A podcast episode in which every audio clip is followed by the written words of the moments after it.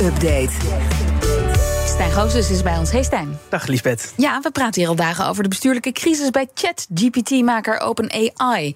Ja, hoe gaat het daar? Zit er Ja, nog personeel de- eh, op kantoor? Of, eh? Nou, in de techwereld is er bijna niks anders meer dan eh, dit gesprek. En het is ook zeker nog niet gesust. Ja, mijn collega Jody wist vanmorgen de boel, mo- de boel mooi samen te vatten. Met als belangrijkste punten op dit moment dat nou, CEO Sam Altman, die dus weggestuurd is door zijn eigen board bij OpenAI, met open armen ontvangen is bij Microsoft. Daar mag hij dan een nieuwe AI-divisie gaan leiden. Maar de CEO van Microsoft, Satya Nadella, die geeft ook aan dat hij Altman liever terug aan het roer heeft bij OpenAI. En ondertussen zijn er 700 medewerkers van de 770 die in totaal bij OpenAI werken, die wegdreigen te gaan bij het bedrijf als de board niet opstapt. Die zijn dus heel erg ontevreden met eh, dit debakel.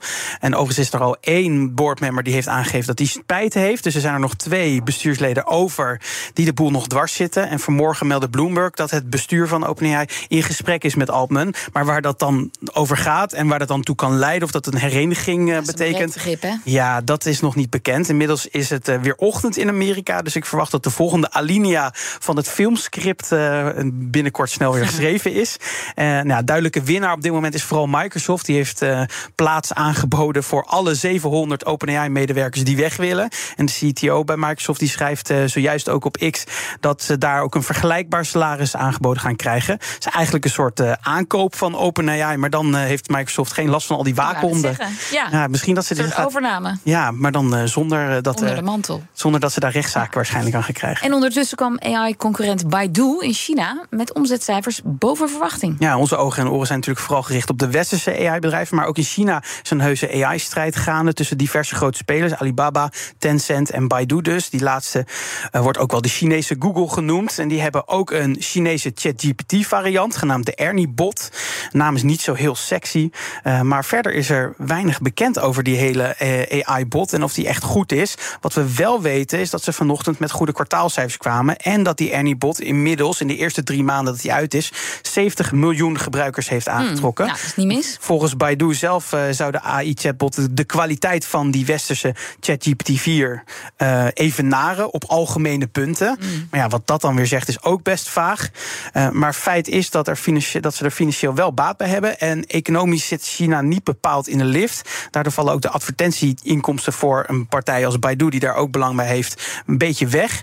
Ehm, en de groei lijkt te stagneren, maar de omzet is dan weer wel hoger dan verwacht. En dat lijkt dus te komen doordat die AI-bot voor extra verkoop zorgt. Oké. En Baidu verwacht dat de AI-chatbot zelf eh, ook de komende maanden weer voor extra omzetgroei zal gaan zorgen. Ondanks dus die slechte economische markt. Meer AI. Eh, AI-gegenereerde foto's zijn toch niet welkom bij de World Press Fotowedstrijd. Ja, een paar dagen geleden kondigde de wedstrijdorganisatie aan dat AI-gegenereerde foto's welkom waren in de open categorie. Dat betekende dat het niet de echte foto van het jaar wedstrijd kan winnen, maar een aparte open categorie. Eh, verder was er een regel dat het centrale onderwerp echt gefotografeerd moest zijn. Dus je mocht wel aanpassingen Ah, doen aan het foto, maar niet de hele foto mocht van AI zijn.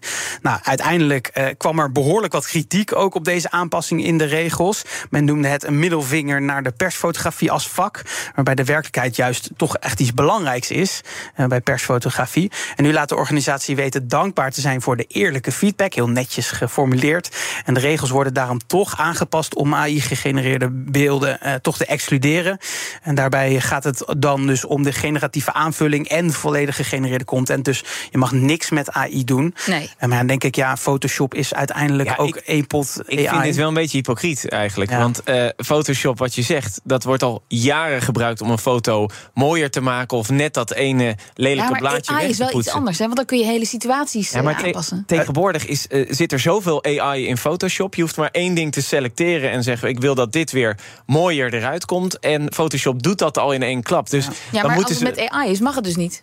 Ja, en de vraag ja, is ook nog, hè, ga je kunnen zien dat het is aangepast met AI? En moet het ook nog te bewijzen zijn? Maar Ja. AI is gewoon een algoritme. En Photoshop is eigenlijk al een algoritme. Dus dan zou je eigenlijk helemaal geen Photoshop meer mogen. Het is duidelijk, we- de- deze discussie moet gewoon nog heel erg gevoerd worden. Eigenlijk, deze regels zijn gewoon nog te vroeg. En eh dus het is goed geweest denk ik, dat ze nog even teruggebracht hebben. Dankjewel, Stijn Goosens. De BNR Tech Update wordt mede mogelijk gemaakt door Lenklen. Lenklen. Betrokken expertise, gedreven resultaat. Bij BNR ben je altijd als eerste op de hoogte van het laatste nieuws. Luister dagelijks live via internet. Jelle Maasbach. Wesley Weert. We zijn er voor je met het leukste, opvallendste, maar natuurlijk ook het belangrijkste nieuws. Tijdens de presentatie van die halfjaarcijfers toen die beurskoers in elkaar kukkelde. BNR Beurs. Voor de slimme belegger. Blijf scherp en mis niets.